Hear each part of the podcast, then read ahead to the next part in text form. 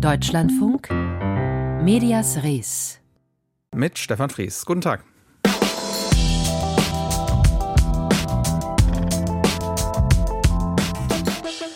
Am Wochenende haben in Berlin Tausende demonstriert rund um das Manifest für den Frieden von Sarah Wagenknecht und Alice Schwarzer.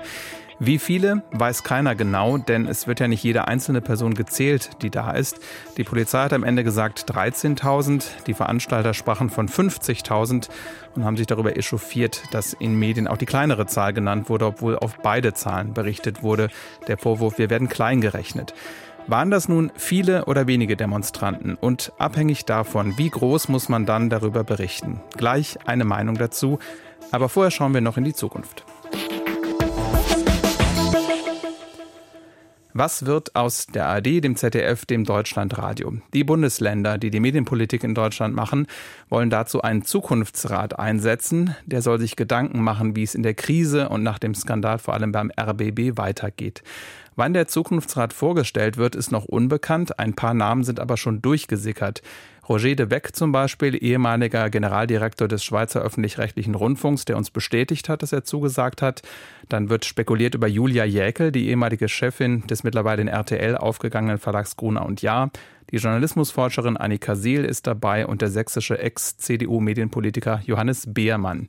Die CDU-geführten Bundesländer haben demnach für den Zukunftsrat nur über 60-Jährige nominiert. Bewusst alles Experten, aber keine Zuschauer und Hörerinnen. Die Landesregierung von Baden-Württemberg wünscht sich aber, dass die auch zum Zug kommen. Darüber habe ich mit dem führenden Medienpolitiker des Landes gesprochen, Rudi Hochfliet von den Grünen, Staatssekretär für Medienpolitik.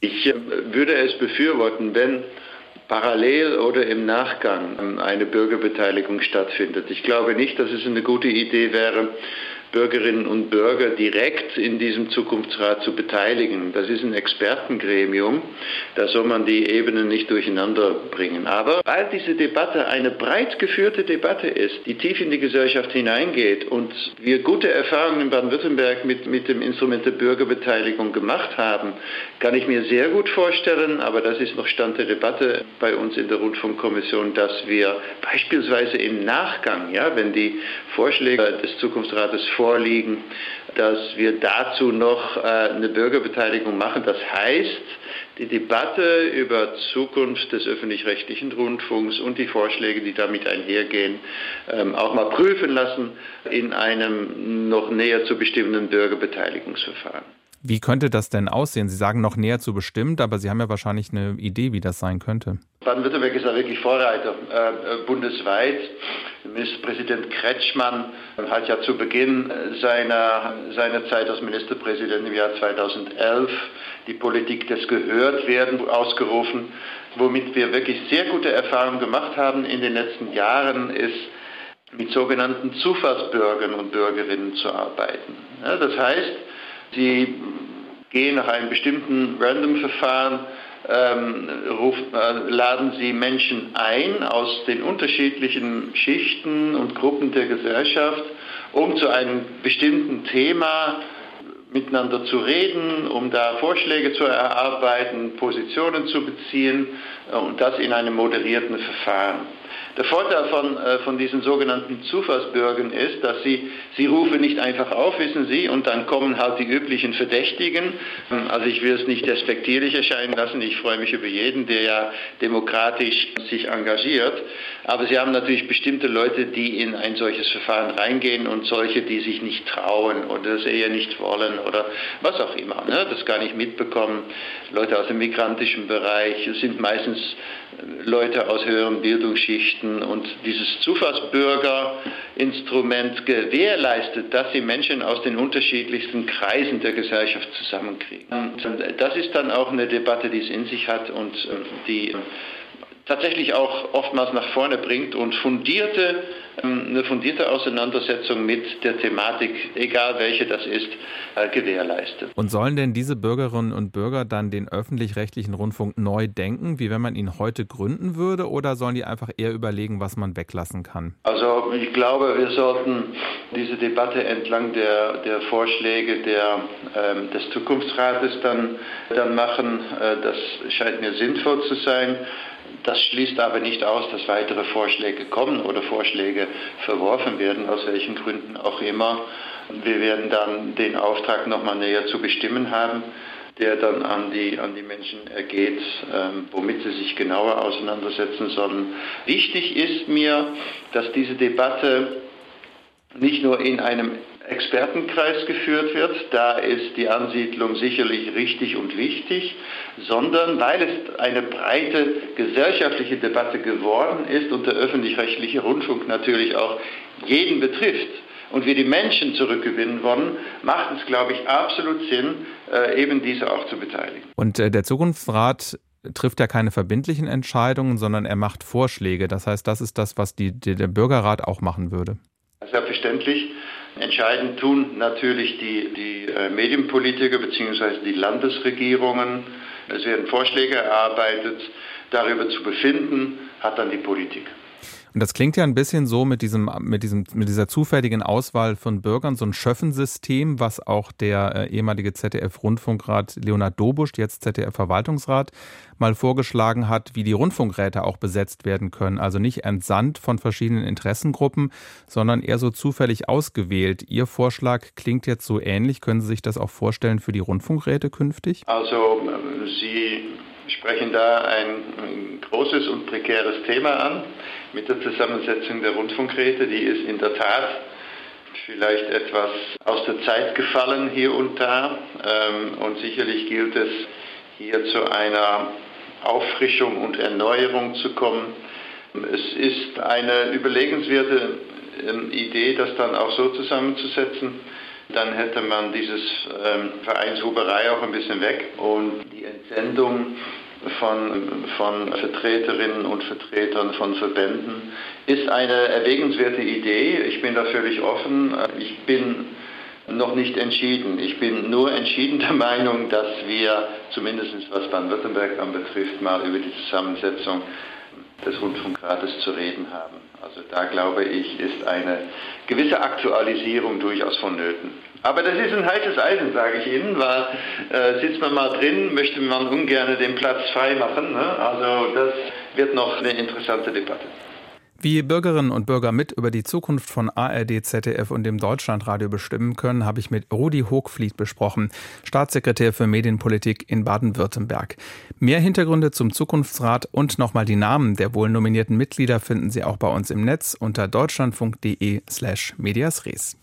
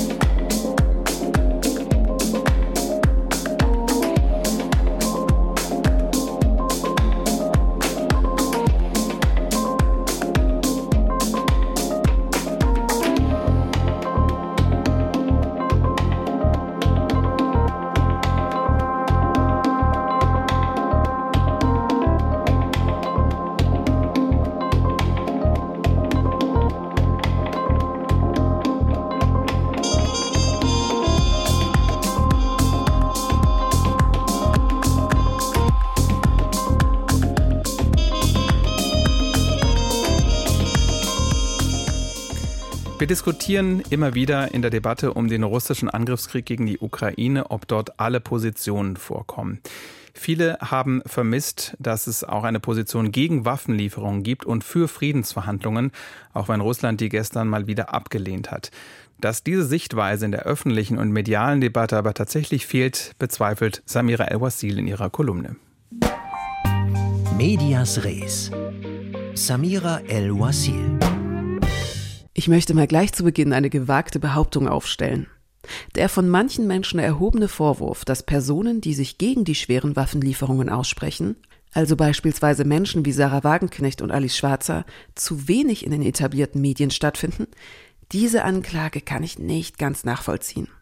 Denn spätestens seit dem vergangenen Wochenende dominierten zahllose Berichte über ihre Kundgebung in Berlin. Beide arbeiteten sich fleißig von Auftritt zu Auftritt. Sarah Wagenknecht war innerhalb von zehn Tagen beispielsweise im großen Spiegel-Interview präsent, letzte Woche bei Markus Lanz sowie am Montag bei Hart aber fair zu Gast. Und mir scheint, sie holt in puncto Show-Omnipräsenz mittlerweile Karl Lauterbach ein. Alice Schwarzer war am Samstag beständig und gleichzeitig von so vielen Mikrofonen umringt, dass wir sogar mitbekommen durften, dass sie den ZDF-Moderator Fabian Köster im Weggehen als Ratte bezeichnete. Und sogar hier und jetzt in meiner kleinen Medienkolumne beim Deutschlandfunk sind die beiden Thema. Nun stellte sich mir bereits bei der Veröffentlichung ihres Manifests für den Frieden die Frage, ob dieser umfassende, allgegenwärtige mediale Fokus gerechtfertigt ist. Und in Anbetracht einer überschaubaren Anzahl von 13.000 Demonstrierenden, wie die Berliner Polizei kommunizierte und wie auch viele anwesende Medienschaffende schätzten, verstehe ich umso mehr nicht ganz, weshalb am Samstag schon fast im Minutenprotokoll über den Auftritt der beiden berichtet wurde. Und natürlich geht es mir hierbei nicht um die berechtigte Abbildung, aber der Umfang des medialen Interesses schien mir doch ein klein wenig hochgejazzt. Übrigens genau wie auch die sportliche Zahl von angeblich 50.000 Demonstrierenden, die Schwarzer und Wagenknecht behaupteten. Nur damit sie die Zahlen etwas besser einschätzen können. Die Fridays for Future Demo im September 2022 brachte 30.000 Menschen vor das Brandenburger Tor. Die Klimaschutzdemo letzten März etwa 220.000 deutschlandweit, davon 22.000 in Berlin. Eine Kundgebung übrigens, bei der neben den ökologischen Forderungen die Solidarität mit der Ukraine durch etliche blau-gelbe Transparente demonstriert wurde. Diese Sichtbarmachung einer breiten Solidarität mit den Menschen in der Ukraine fehlte bei der von Wagenknecht und Schwarzer mitorganisierten Demonstration. Eine Kundgebung, die nach eigener Aussage der ukrainischen Bevölkerung helfen wollte.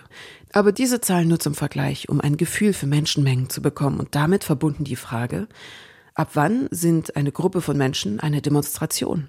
Ab wann ist eine Demonstration eine Bewegung? Und ab wann hat diese einen Nachrichtenwert, der solch ein Übermaß an Aufmerksamkeit rechtfertigt? In diesem Fall könnte man sagen, nicht die Demo überschritt die Schwelle der Relevanz, wohl aber die mittlerweile 700.000 Unterzeichnerinnen des Manifests. Die etlichen Unterschriften sind fürwahr ein Erfolg. Und auch hier ist ein Vergleich hilfreich, um sich ein größeres Bild machen zu können. Fast genauso viele Unterschriften konnten auf derselben Plattform change.org für das Anliegen gesammelt werden, Privatpersonen in Deutschland zu verbieten, Feuerwerkskörper zu verböllern.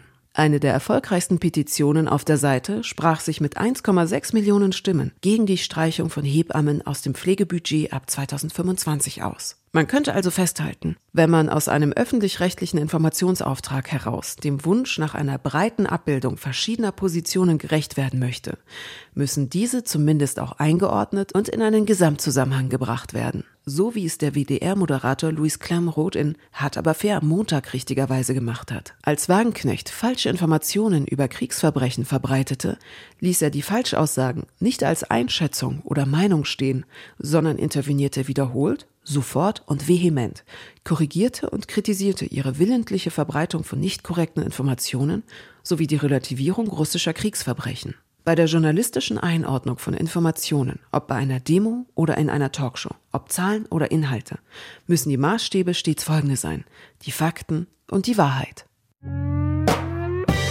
Die Meinung von Samira El-Wasil.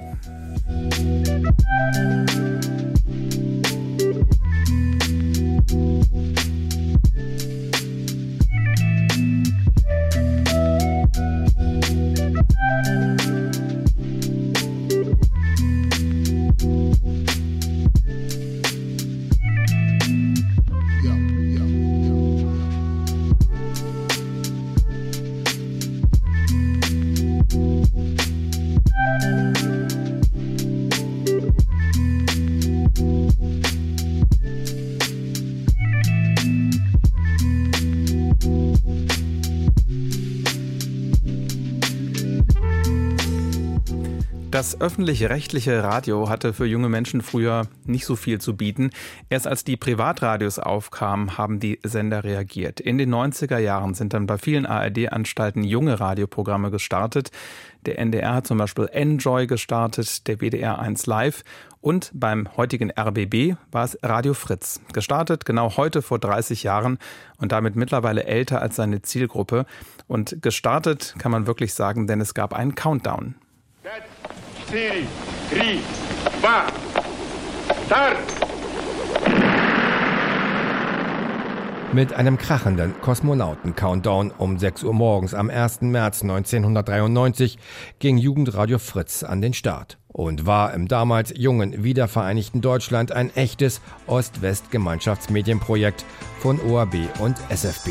Klingt nach einer Premiere, wir sind ja alles im Studio, also Radiofritzen sind genug da. Also da hätten ja, wir zum Beispiel... Die große Möglichkeit, das neue Zeitalter des Radios in Berlin-Brandenburg einzuläuten. Ist das nicht großartig? Also ich kann nur sagen, Fritz ist da. Guten Morgen allerseits, da draußen Morgen, in Brandenburg Morgen. und Berlin. Und wir spielen jetzt auch gleich eine Musik für alle, die genau wissen, was wir hier tun werden.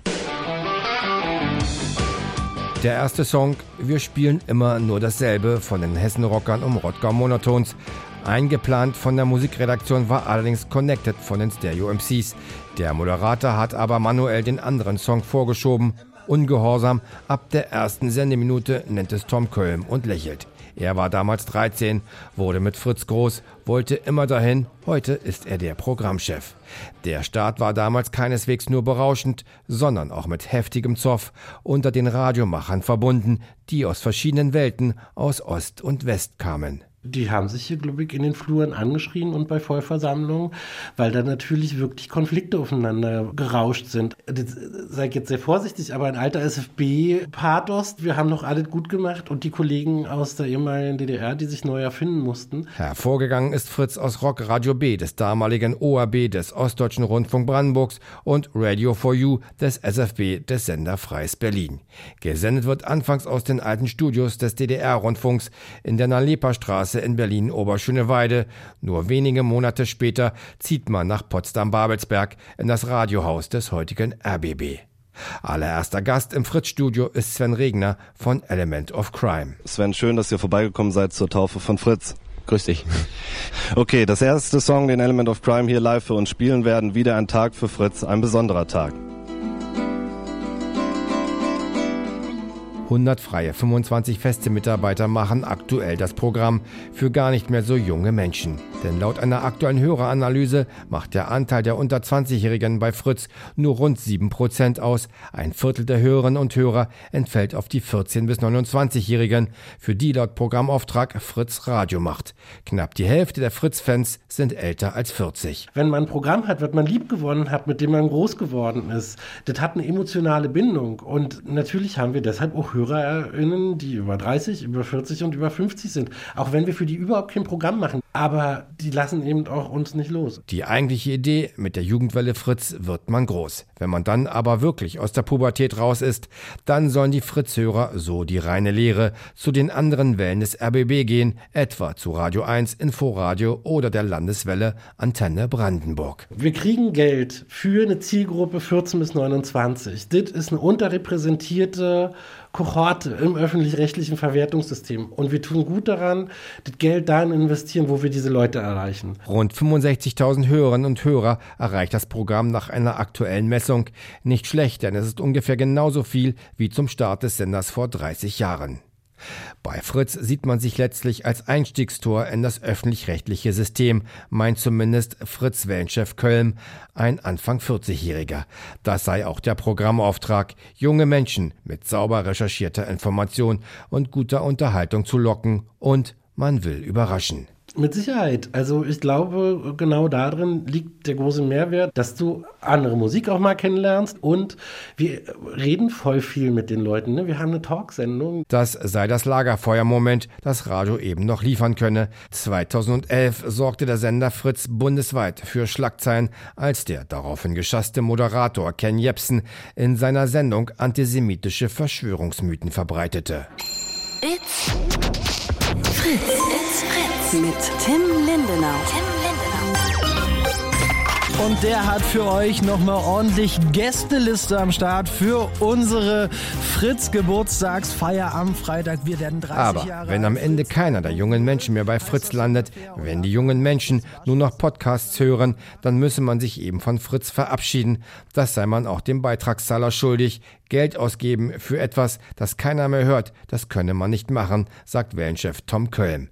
Die 32-jährige Redakteurin Josi Domaschke ist zuversichtlich, glaubt an eine Zukunft der Jugendwelle Fritz. Klar, Mucke kannst du irgendwie bei Spotify streamen, Aber ich glaube, so die Persönlichkeit kriegst du da nicht so gut rein. Beziehungsweise gibt es die Kombi nicht. Entweder du hast einen Podcast, wo gequatscht wird, oder du hast Mucke. Aber beides hast du halt nur im Radio. Dennoch, wie lange es die Jugendwelle Fritz noch gibt, da macht sich Programmchef Tom Kölm keine Illusion. Da ist er weniger Idealist, mehr der Realist. Ich würde jetzt mich nicht festlegen, ob wir noch einen 40. Geburtstag feiern. Ein Beitrag von Christoph Richter.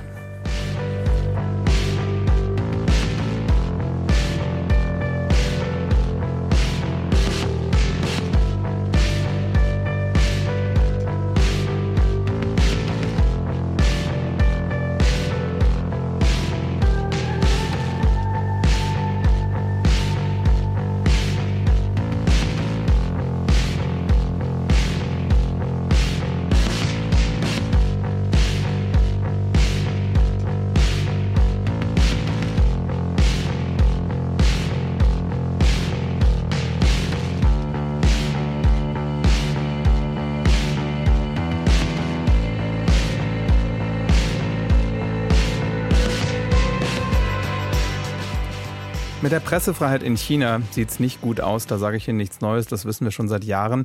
Für die Journalisten im Land oder für die, die journalistisch arbeiten, war das bisher schon schlimm. Bisher gab es, gab es aber für Auslandskorrespondenten eher weniger starke Einschränkungen. Das hat sich mittlerweile auch geändert. Die Null-Covid-Politik der chinesischen Führung war oft ein Vorwand, um Journalisten an ihrer Arbeit zu hindern. Und Auslandskorrespondenten können eben nicht arbeiten ohne lokale Mitarbeiter und ohne Interviewpartner. Für sie wird das Berichten dort eben auch schwieriger. Ruth Kirchner berichtet aus Peking. Behinderungen durch die Polizei oder Sicherheitsleute in Zivil, Druck auf Interviewpartner und Mitarbeiterinnen und Mitarbeiter gehören zum Alltag von ausländischen Journalisten in China. In der jüngsten Umfrage des Clubs der Auslandskorrespondenten in China FCCC berichtet jeder zweite Befragte von Behinderungen durch die Polizei oder andere Behördenvertreter, etwa dass Interviews gestört oder unterbrochen wurden. Ein Fünftel der befragten Korrespondenten wurde im vergangenen Jahr mindestens einmal von den Behörden festgesetzt. Auch vor Gewalt schreckten die Behörden nicht zurück. Bei Protesten gegen die strikten Covid-Lockdowns letzten Winter in Shanghai und Peking wurden einige Reporter geschlagen oder mussten Fotos löschen. Wegen der strikten Covid-Maßnahmen bis Dezember waren Reisen im Land fast unmöglich. Auch das hatte Auswirkungen auf die Berichterstattung über die zweitgrößte Volkswirtschaft der Welt. Fast zwei Drittel der befragten Korrespondenten berichten auch, Covid-Maßnahmen seien von den Behörden als Vorwand benutzt worden, um Berichterstattung zu verhindern. Besonders stark zugenommen hat der Druck auf Interviewpartner. Sie werden immer öfters von den Behörden verwarnt, verhört oder sogar vorübergehend festgenommen weil sie mit ausländischen Journalisten gesprochen haben. Auch chinesische Mitarbeiterinnen und Mitarbeiter in den Korrespondentenbüros erleben wachsenden Druck, Überwachung und Einschüchterung. 2022 war mit Abstand das schwierigste Jahr, was die Berichterstattung aus China angeht, wird in dem FCCC-Bericht Jonathan Chang zitiert, Chef des China-Büros des Wall Street Journal. Alle befragten Korrespondenten beklagten, dass die Arbeitsbedingungen in China nicht internationalen Standards entsprechen. Dem FCCC gehören 160 Auslandskorrespondentinnen und Korrespondenten an, darunter auch die der ARD. Sie arbeiten für Medien in insgesamt 30 Ländern. Ruth Kirchner berichtete. Vor anderthalb Jahren ist in den Niederlanden der Kriminalreporter Peter de Vries ermordet worden, obwohl er unter Polizeischutz stand. Ein Untersuchungsbericht hat jetzt grobe Fehler dabei festgestellt. Die Behörde in Den Haag hat ihren Bericht vorgelegt. Die Ermittler hätten wichtige Signale übersehen oder nicht weitergegeben. Peter de Vries war im Sommer 2021 im Alter von 64 Jahren mitten in Amsterdam erschossen worden. Verantwortlich dafür vermutlich das organisierte Verbrechen, denn de Vries war damals Vertrauensperson eines Kronzeugen in einem Strafprozess gegen eine berüchtigte Drogenbande. Das war Medias Res für heute. Der Büchermarkt gleich mit einem Roman über deutsch-russische Geschichte und Geschichten. Sibir heißt er von Sabrina Janesch. Sibir als Kurzform von Sibirien. Ab 16.10 Uhr im Deutschlandfunk nach den Nachrichten. Ich bin Stefan Fries. Tschüss.